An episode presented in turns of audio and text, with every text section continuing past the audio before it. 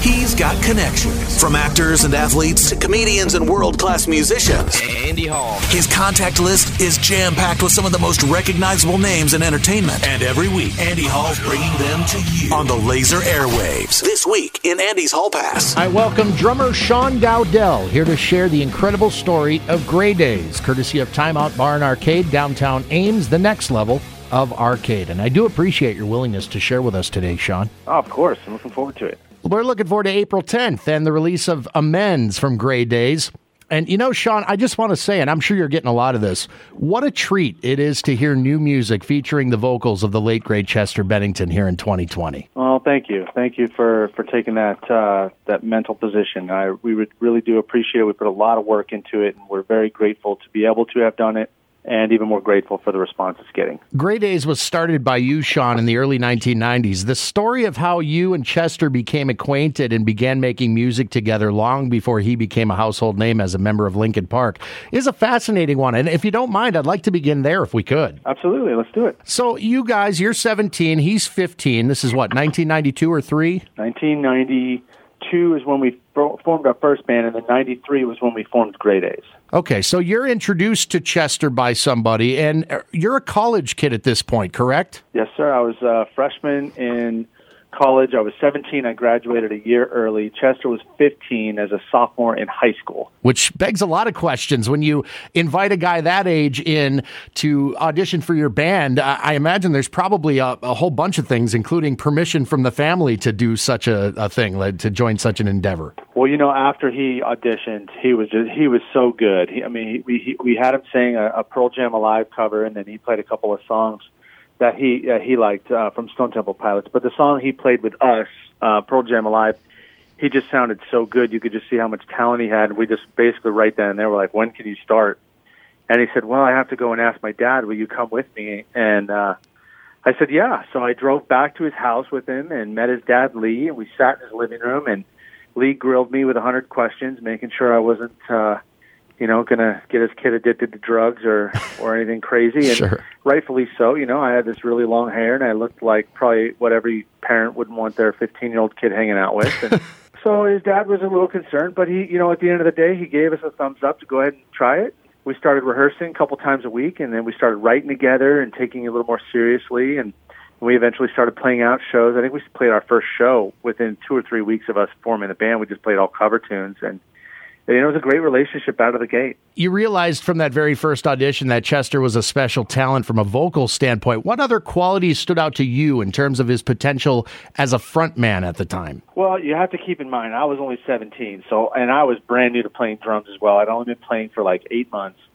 So, I mean, my worldly perspective was still pretty small. It wasn't like I was this, you know, musical genius. I was just getting into it as well, but I thought it was really good he didn't have a frontman presence yet. Um, you know, he had never played live before, so that was something that was developed over the years through hundreds of shows that we did. But um, you know, right out of the gate, the the thing that just strikes my memory so well was that he was so passionate about singing. He was so into it. He, I mean, if he could have um, dropped out of school that day and just been in, the, in our in our rehearsal studio for the next ten years, that's what he would have done.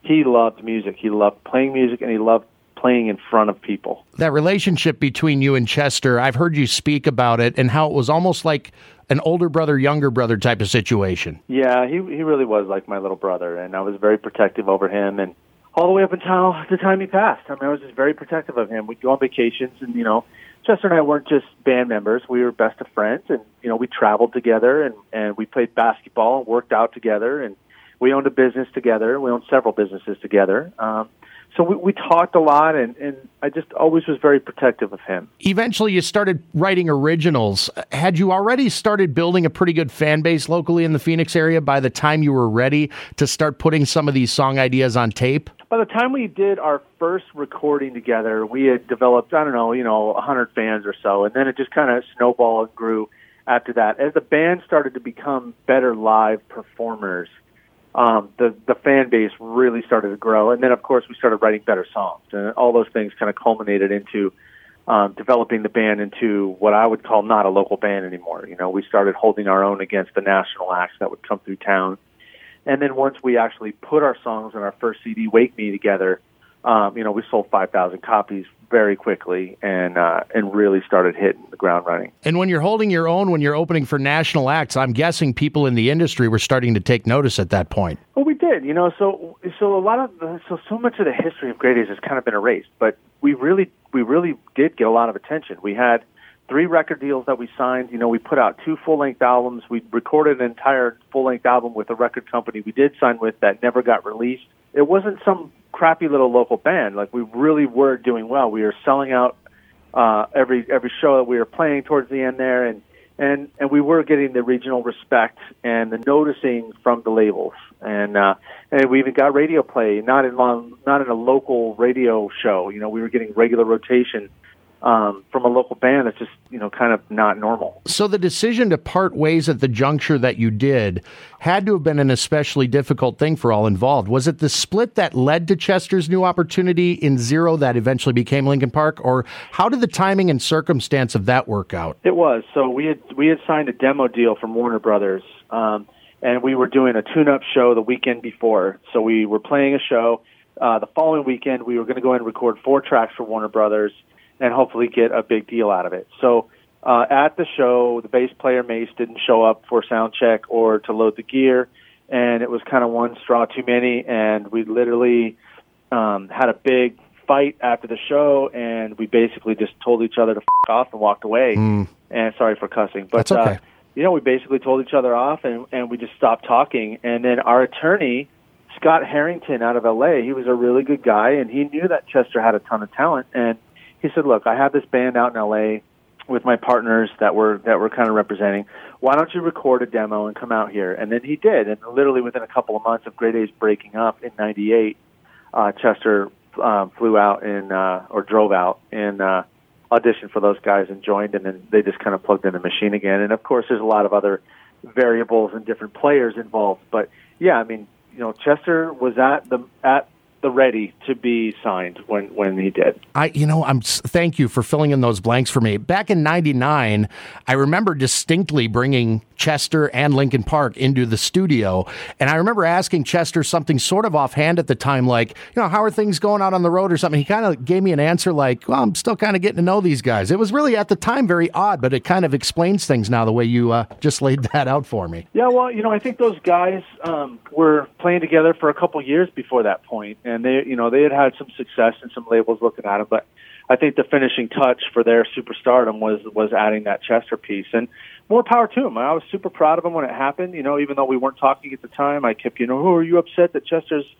um, you know, signing with this band? Of course not. Mm. I, I feel partially responsible for that. I feel like you know, I'm part of that story with him, and I'm proud of him, and I wanted him to, to reach the sky, and he did. You rekindled that friendship a few years later, which then led to a business partnership, as you've alluded to, and that was what led to the conversation about revisiting Grey Daze. What was it, about four or five years ago? So 2016 was when we re- revisited Grey Daze for the final time, but we actually played with the idea basically from the time of rekindling our friendship all the way up until uh, the time of his passing. Oh. But we finalized it in 2016. He had just uh, finished the One More Light album, and I believe they were going on tour. And we were having one of our normal phone calls. Um, and I'm not sure if it was myself or him that brought up doing another club tattoo party because we hadn't done one in a couple years. And we started talking about it, and he, and he just made the offhand comment, "You know, I've been thinking about that." And the next time we do that party, I think we should have Grey Daze play the party. And, and then my ears just perked up like, that is an interesting way to do it. Hmm. Um, it doesn't come out of nowhere. It's like, okay, we've laid the groundwork, and we used to throw these really big parties for our business club tattoo, where we would have three to five thousand people show up, and he and I would get up and play with kind of an all-star band every every time we did it. And like I said, we hadn't done one in a few years, so to to do another one and put Grey Daze on stage made a lot of sense. And uh, you know, he said to me, he says, "I just miss having a rock band of my own, and I miss playing with you. I just I just miss being around you. We had we hadn't." Uh, had a lot of hangout time that past year, and obviously he was going some through some emotional distress. Mm. And I think it just appealed to him to be back with his buddies. Chester was taken from us late July of 2017, just days before you had planned to start rehearsing and relaunch this band. The desire to finish what you had started, to follow through on the plans and to do this album. Talk about the emotion of taking on that work after what had happened. And in the end, as challenging as I'm sure that work was at times, I imagine it was a pretty cathartic thing to see it to its end. It really was, and that, that's a that's a great um, question. It's it's you know, after he passed, of course, you know, we just hit the brakes on everything. It just stopped. We just we had been working on re-recording the music and restructuring the music while he was alive. A lot of people don't realize that. This isn't something we just decided to pull out of a closet after he passed. We were actively working on this, and we, of course, had announced the reunion show. And we started getting offers from around the world to to play more shows. So we started taking it more and more seriously and started working on tracks and, and we we kind of just put together this plan where we would revisit these old tracks and and make them more modern sounding and then ret- retract the vocals with Chester and uh, eventually that year the plan was to release release an album uh, towards the end of 2017 and that way when we played live shows we could get um, some some legs under the band mm. and uh, that was the plan and then when he passed away it just it all stopped and basically, you know, after his funeral, it just ate at me every single day. I would wake up and just feel this intense pressure to get this thing finished. You know, finish this record, finish this record, finish our music. And finally, I woke up one day and told my wife, I said, "Look, I got to finish this record. I want to, I want to get the guys um, together, and I want to talk to them." And you know, I'm very successful um, with our business, so I was just going to fund everything myself and we were just going to finish the, the initial intent was just to finish the music and just put it out on iTunes and you know print a couple hundred CDs or whatever and call it done. As we started working through it, people started taking notice once they would hear a little bit. You know, we started working with a friend named Renee Mata out at NRG in LA. He was very close with Chester, and he and I became close after Chester's passing. Um, you know, as we were developing this music and kind of reproducing everything, people started taking notice, and and they're like, "This is really good." how do I get involved? And then we started getting phone calls from labels and you know what, actually, okay, we will put this out on a label. And then once we did that, we started working with Tom Whalley and and uh, he understood the project right away. He because he he handled the, the entire Tupac situation. Oh wow! So he understood trying to release music after an artist had passed. He said, "This is a very delicate thing. We have to make sure that this is this is done for the right intentions, and you guys are doing it for the right intentions. But we have to make sure people see that." and uh, this we can't be exploitive. And you know, to truth be told, we had we had bigger record labels come at us with big money that we turned down because they just kept talking about money, and that was a turnoff to me. Like I don't care about how much money this is going to make. I want to make this music right and I want the true core fans of Chester's to appreciate the music. You brought on a number of artists that Chester himself admired to help contribute. Head and Munky from Korn, Page Hamilton from Helmet, Chris Traynor from Bush, to name a few. Allowing others to pay tribute to Chester in their own way adds some new elements to these songs, I imagine, too. It does. So we had lost our original guitar player, Bobby Benish, to brain cancer in 2004. So it wasn't like we needed to sit around and go, this has to remain hardcore Grey Daze members. It was like, well, we kind of lost that. Chester's passed and Bobby's passed. So now it was more about paying tribute and getting the people that Chester was really close with to be able to play on, on a record that I'd never gotten to play with him before. And I know Page had played on another Linkin Park song, but Page was close with Chester. Marcos Curiel from POD, he was close with Chester. Head and Munky really admired Chester, but even more importantly to me, Chester admired the hell out of those guys, and he really appreciated the way they treated him in the early days, and kind of took him under their wing and just were very kind and genuine and generous to him. Uh, so those were the people. You know, we we had a singer named LP sing a duet with Chester that, you know, Chester had not met, but I remember driving in the car to go to lunch with him one day when he was freaking out over this girl named LP, hmm. and he was playing it and just describing. He's just very animated with his hands, jumping all over the car. As he's explaining how great this girl's vocals are. So we reached out to her. I was like, "This is a natural fit. Chester would have loved to have played with this girl."